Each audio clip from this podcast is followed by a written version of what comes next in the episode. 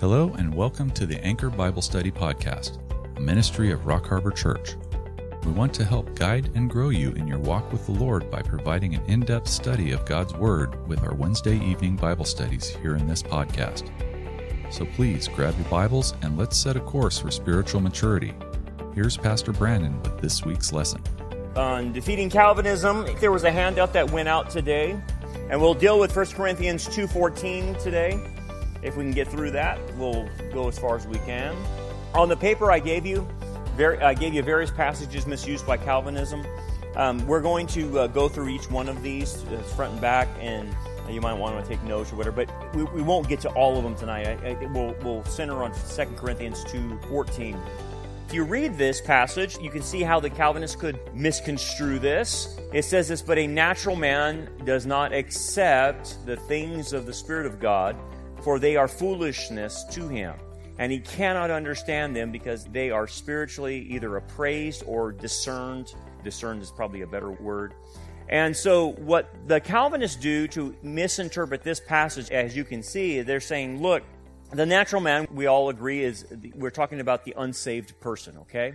And it says that he doesn't accept the things of the Spirit of God, for they are foolishness to him. So, in the Calvinist mindset, when Paul says they do not accept the things of the Spirit of God because they're foolish to him, is there any exception? Because the Calvinist is saying this is why God has to regenerate the person because otherwise the person will just see the cross as foolishness constantly unless God regenerates the person. And remember what we said. Regeneration happens after you believe, not before you believe. But in Calvinism, regeneration happens before the person believes.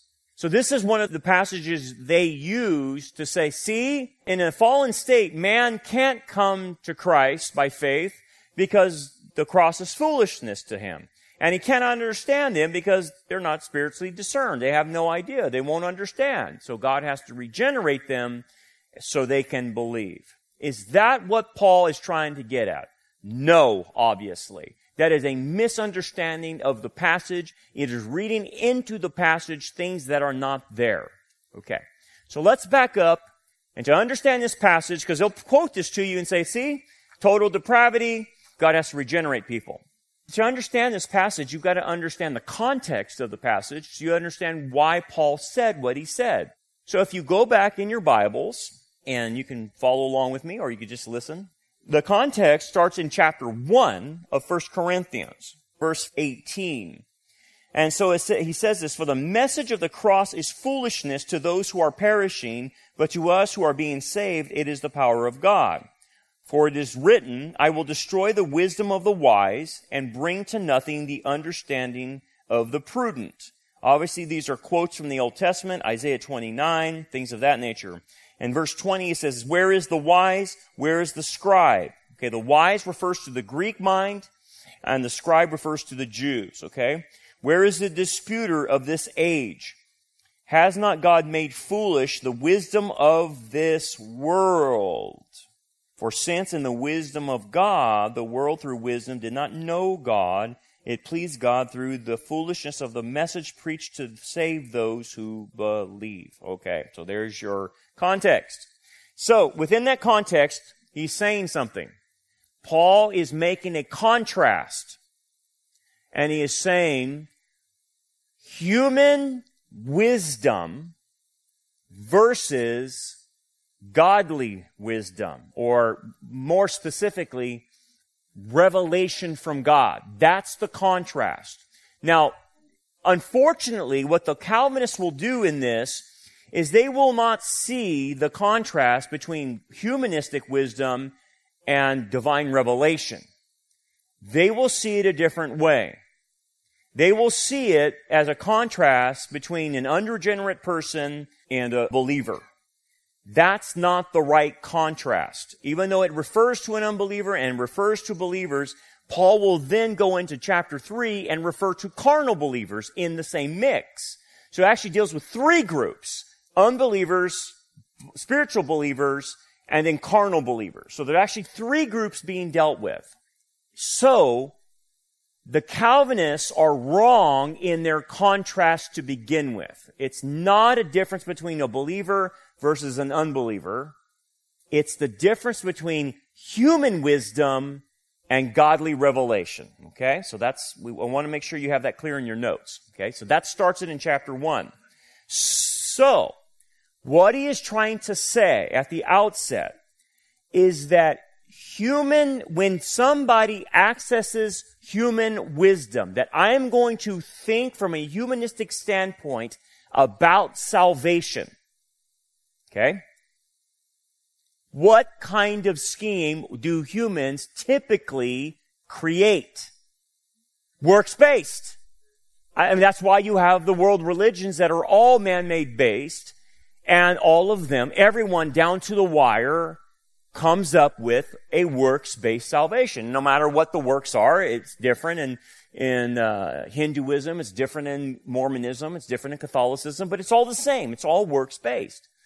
So when we're talking about salvation, the human wisdom, when it's accessed and viewed for salvation, and then the, the revelation from God comes, which says, no, salvation is through the cross of the Messiah.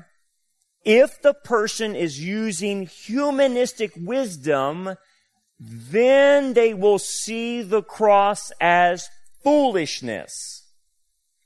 Because it's not works based. It's by faith alone, right? In the Messiah alone.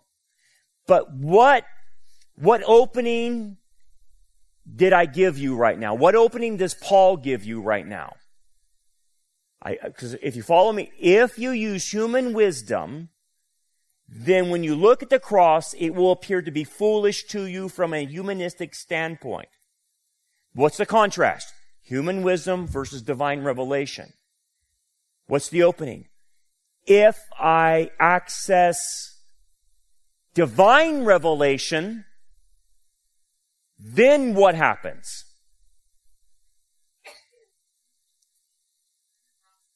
Then the cross is not foolishness. It makes sense because divine revelation is telling me this is the way God is operating. So the dependency on the contrast between the unbeliever, the believer, and even the carnal believer is what information are they using in terms of understanding salvation.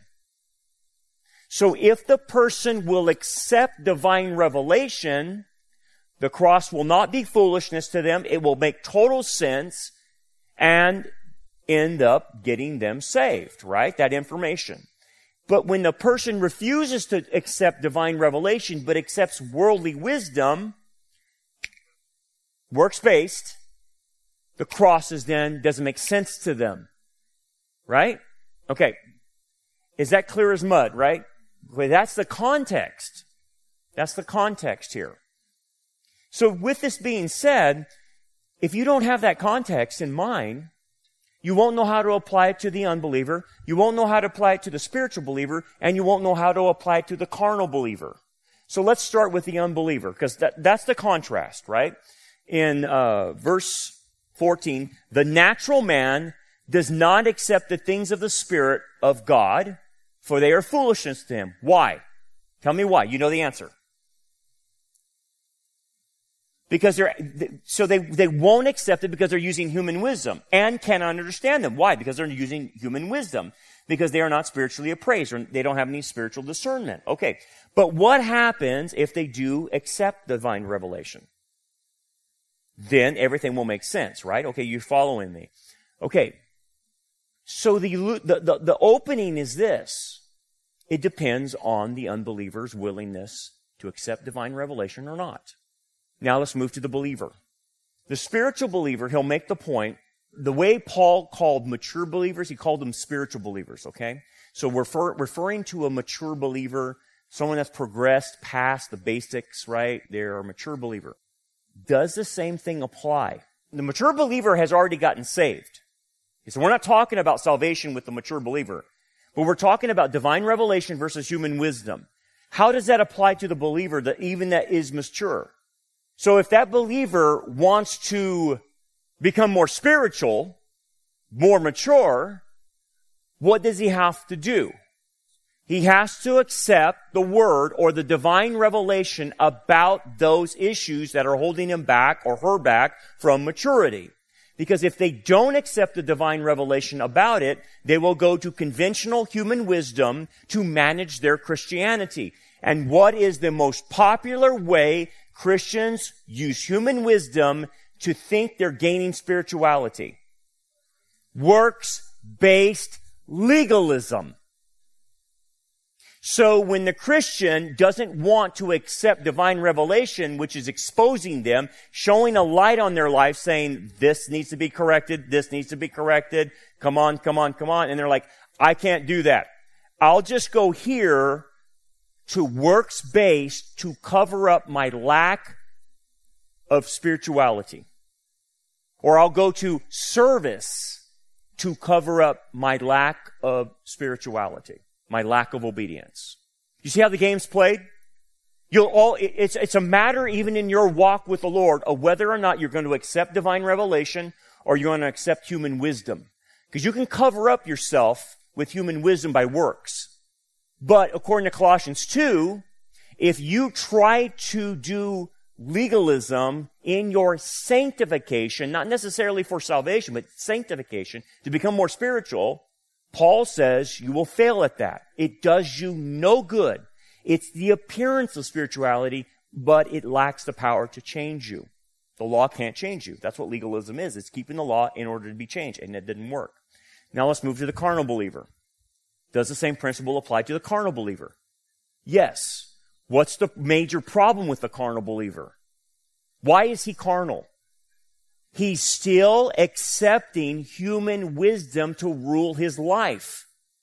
And so, the carnal believers in Corinth couldn't be given the meat of the word. They were still on milk because they had refused to grow because they're not accepting divine revelation about themselves. They're accepting conventional wisdom and they got into legalism. And basically what they did, the carnal believers, they started a game with the spiritual gifts.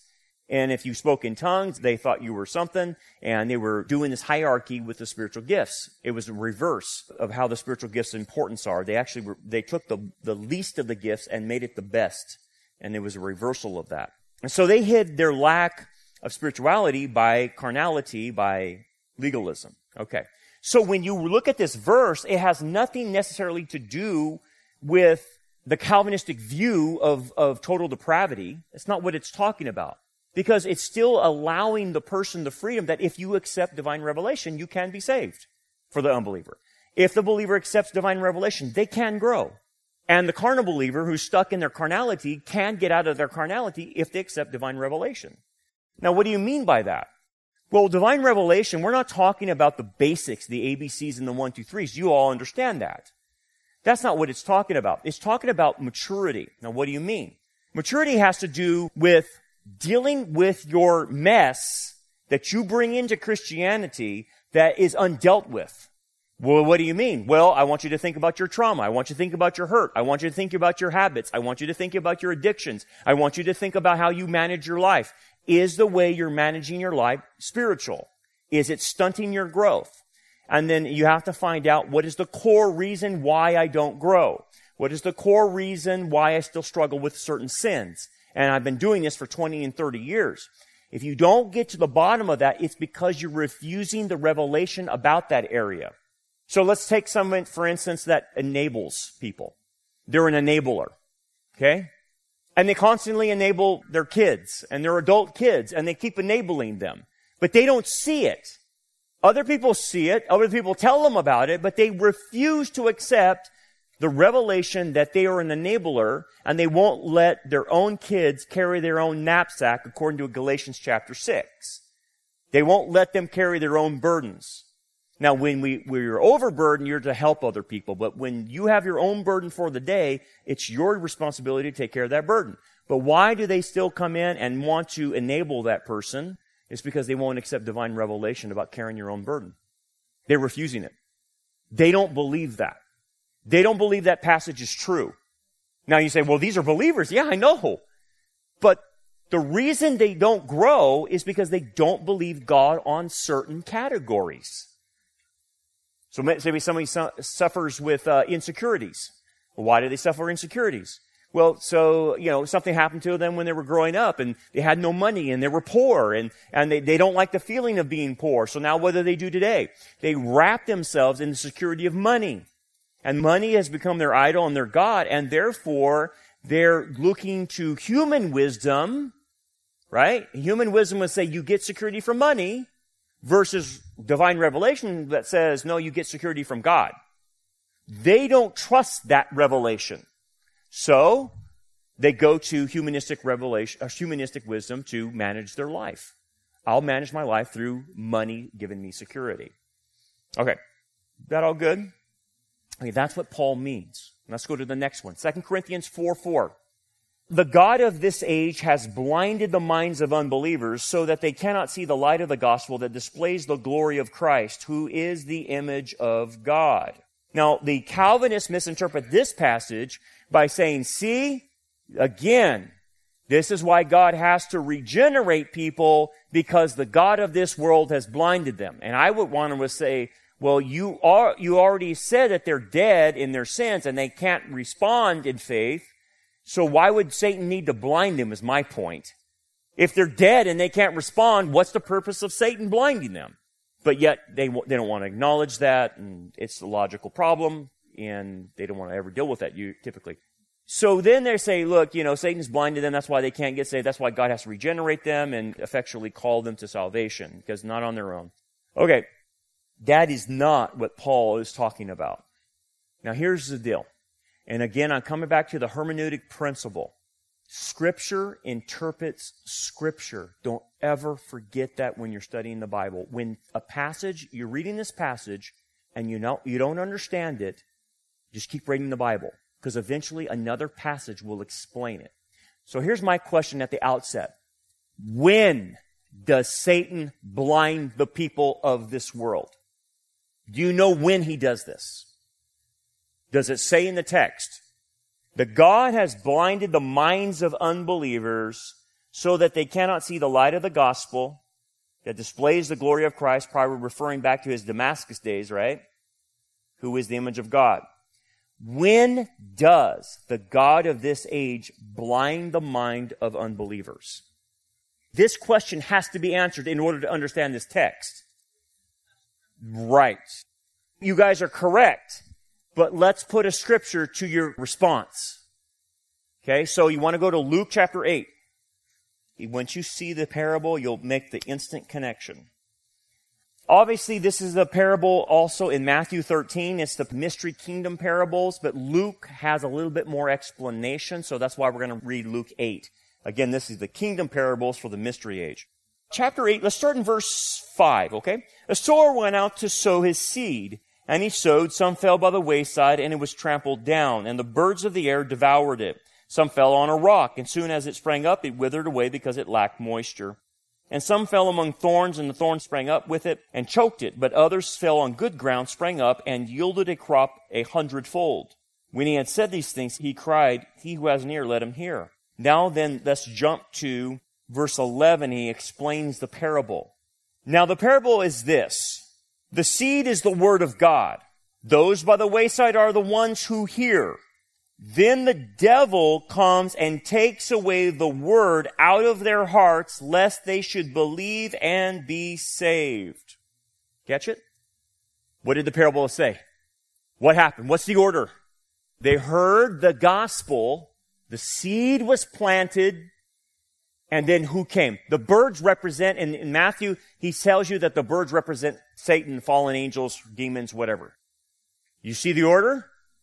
Aha. So if I know the order in the mystery parable of the seeds, then I can understand what Paul is saying about the God of this world is blinding people. So tell me now, when does someone get blinded?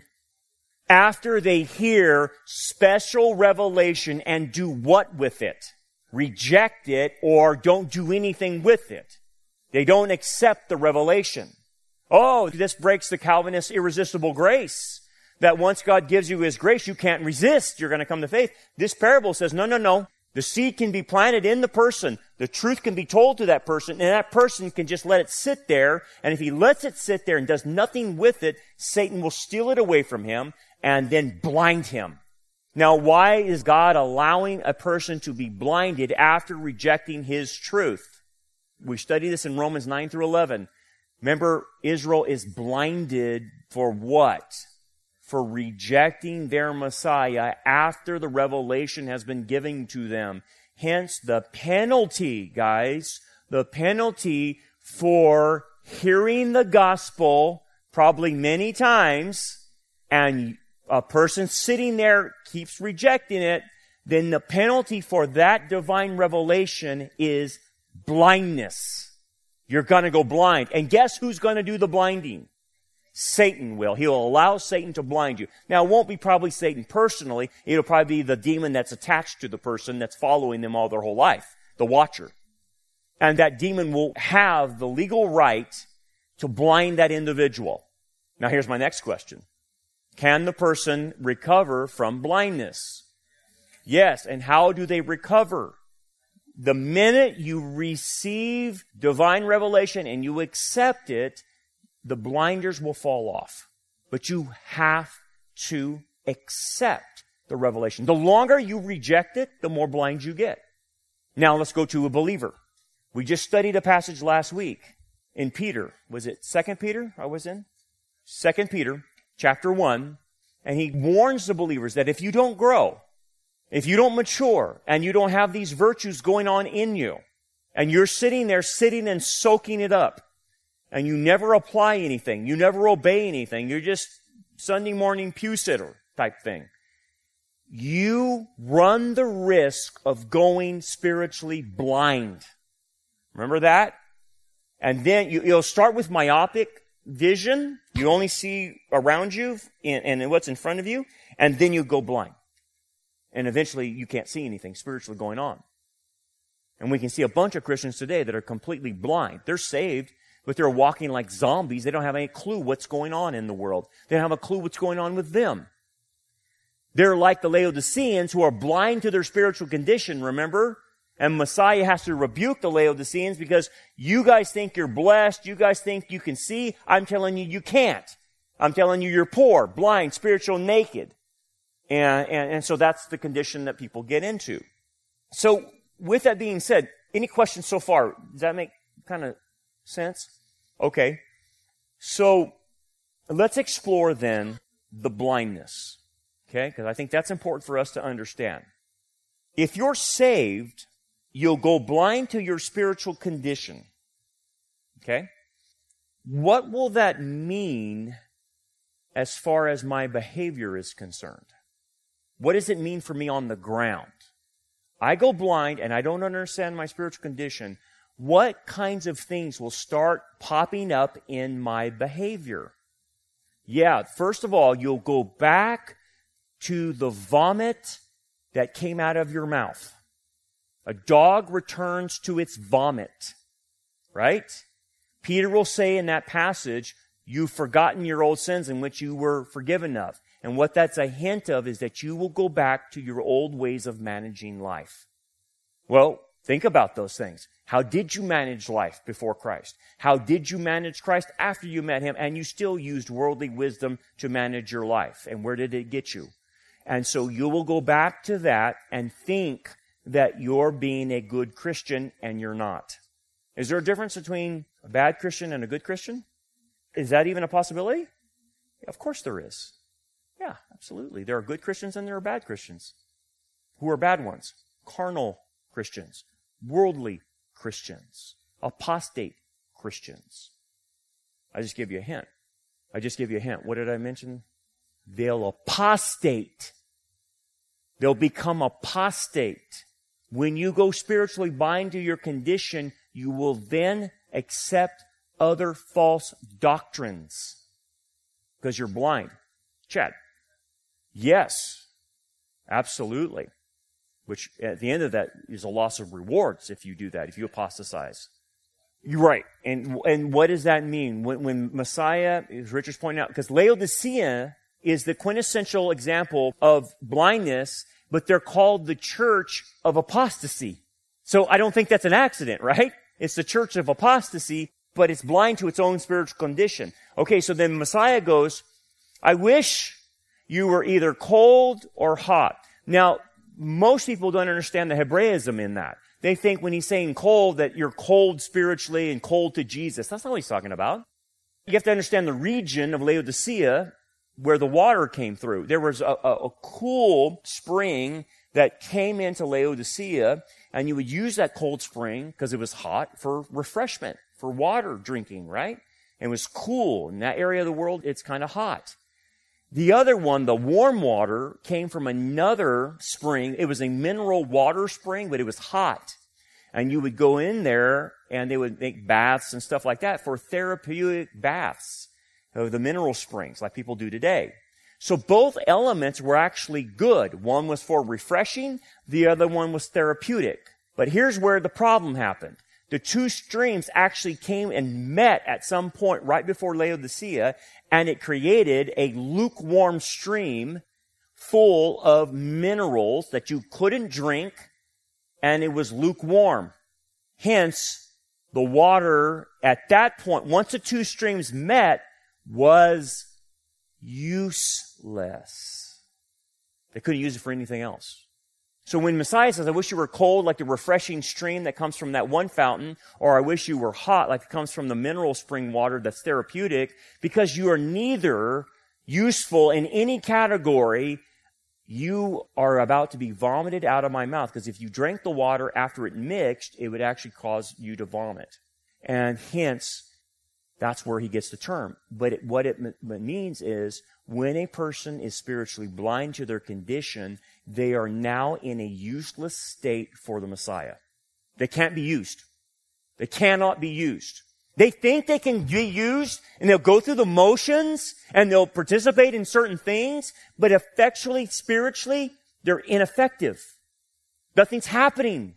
Nothing's going through them. No one's getting blessed by them. No, nothing's going on through them. And therefore, they'll keep doing what they're doing and think they're actually making an impact when they're doing zero. Zero. I'm going to tell you what, there's a lot of Laodicean churches that are existing and are doing zero. Zero. They exist, but they're doing zero. They're not making an impact on anything. Not making an impact on the culture. Not making an impact on their, on anything. So that's one of the problems. Any other ideas that it could, in the behavior? You go back to your old sins, apostatize, useless, anything else that comes to your mind that Paul, Peter warns about sometimes. You what? Yeah, it's a poor testimony, absolutely. You lose that witness. Hence, the warning to the churches, I will remove my lampstand from its place if you refuse to be a good witness. I will take your witness away. Ineffectual people have no witness because Laodicea looks like the world, right? So excellent point. Back there. Yes. Or, yeah, and that's uh, what Hebrews chapter 5. You're either you're moving forward or you're going backwards. You don't get to stay where you're at. Paul. right. Yeah. Excellent point. You start realizing that other believers on a different page, and you're like, man, I can't connect to you. Where are you? And they're clueless. Their heads in the sand or about themselves and about the world. And you're like, man, I'm having a hard time fellowshipping with you. I love you, brother, but where are we at here? And you're right. You start that, that, that disconnecting of koinonia starts happening because you're not like-minded. Now, the other thing that happens is scoffing. Scoffing by the person. What are they scoffing at? Yeah. In, in, in what regard? The gospel? There's a warning in Scripture that one day in the last days, they're going to scoff about a particular theological subject. Yes. Second Peter chapter 3. They will scoff. Where is this coming? Where is this coming? That you guys always said. Do you understand that most of the church doesn't believe we're in the last days? They have no clue they're in the last days. That is a form of scoffing because when you tell them something and you try to warn them, they just laugh at you and scoff at you. Oh, you go to that church or you're part of the tinfoil hat brigade or you're part of that. That is called scoffing. And believers are big time doing it right now to those who love the appearing of our Lord. What is prophecy about? It's about the coming of Jesus. Who wouldn't want to see Jesus? Oh, I know. Worldly and carnal believers don't want to see Jesus right now because they're having too good of a time right now. They're lapping it up. For Demas has left me. He has forsaken me because he loved this world too much. Remember that? Demas was worldly, forsaken Paul, forsook Paul. And so at the end of the day, when someone goes blind, there are huge ramifications. So when you get scoffed at, take a step back and say, Oh, you're scoffing me for liking prophecy. Uh oh. You don't have to tell them that. You don't have to tell them that. We just had a whole lecture about you. Um, you know, you don't, you don't want to be rude. But I just want you to take a step back and say, oh my goodness, you're doing exactly what the scriptures said you would do when you're spiritually blind. So yes, you will be accurate because those who are spiritually mature are discerning of spiritual things. Those who are not can't discern anything. Remember, look at, remember back to 1 Corinthians, and can't understand it because they are spiritually appraised or discerned mature believers have discernment. They can read what's happening with other people. Unbelievers or immature believers, carnal, worldly believers, have no discernment. So what's the implications of not having discernment? Then I can be deceived. And I can apostatize. And I cannot see my own spiritual condition. They're self-deceived. Do you see how implications it gets? Where is this coming of the Messiah? They've talked about that this since Hal Lindsey. I've heard enough. I read the late great planet Earth. Brandon, I just have eschatology fatigue. I don't want to hear it anymore. Thank you. Scoffing. It's scoffing. Eschatology fatigue. Have you ever heard such a thing? Crazy, huh? Anyway, any other questions? Yes, go for it, Richard. Yeah, um, the parable of the uh, virgins in the context, you're dealing with the Olivet Discourse. And in that particular passage, you can take it one of two ways. You can do a secondary application, obviously, about being ready. All the, all the parables are about being ready, okay? But when you start studying the parables, sometimes some are meant for another audience. Um, I mean, the takeaway is got to be ready. But in the parable of the, the, the, virgins, the five who have the oil, the five that don't, um, that parable, and I don't want to get too deep into it, has to do primarily with Israel in the tribulation. And that in order for Israel to be saved, they must possess the oil. And what is the oil? The Holy Spirit. Why would you possess the Holy Spirit? What does that imply? That you're saved. And that's has to do with the outpouring of the Holy Spirit on Israel in the tribulation and so, therefore, any Jew that doesn't have the Holy Spirit means that they're not saved. Those who do have the oil means that they're saved. That's why they can't share the oil. Because you're, oh, you're saved on an individual basis, not on a collective salvation. So even though it's referring to Israel's national salvation, it refers to that every individual Jew must be saved for that to happen. And that's what does happen. Literally, the remnant is all saved, by the way. And so that's the primary meaning of that text. But so, Richard, the, the secondary meaning and the application is the same thing could be applied today. If you're going to be ready for the rapture, you got to be saved.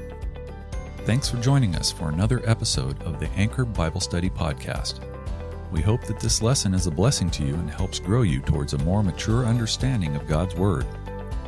Rock Harbor Church has another podcast called Anchor Sunday Sermons and it's filled with past and present messages in Revelation, Genesis, and Exodus. If you enjoyed this message and would like to hear it, please check the description of this episode or search your favorite podcast streaming services for the Anchor Sunday Sermons.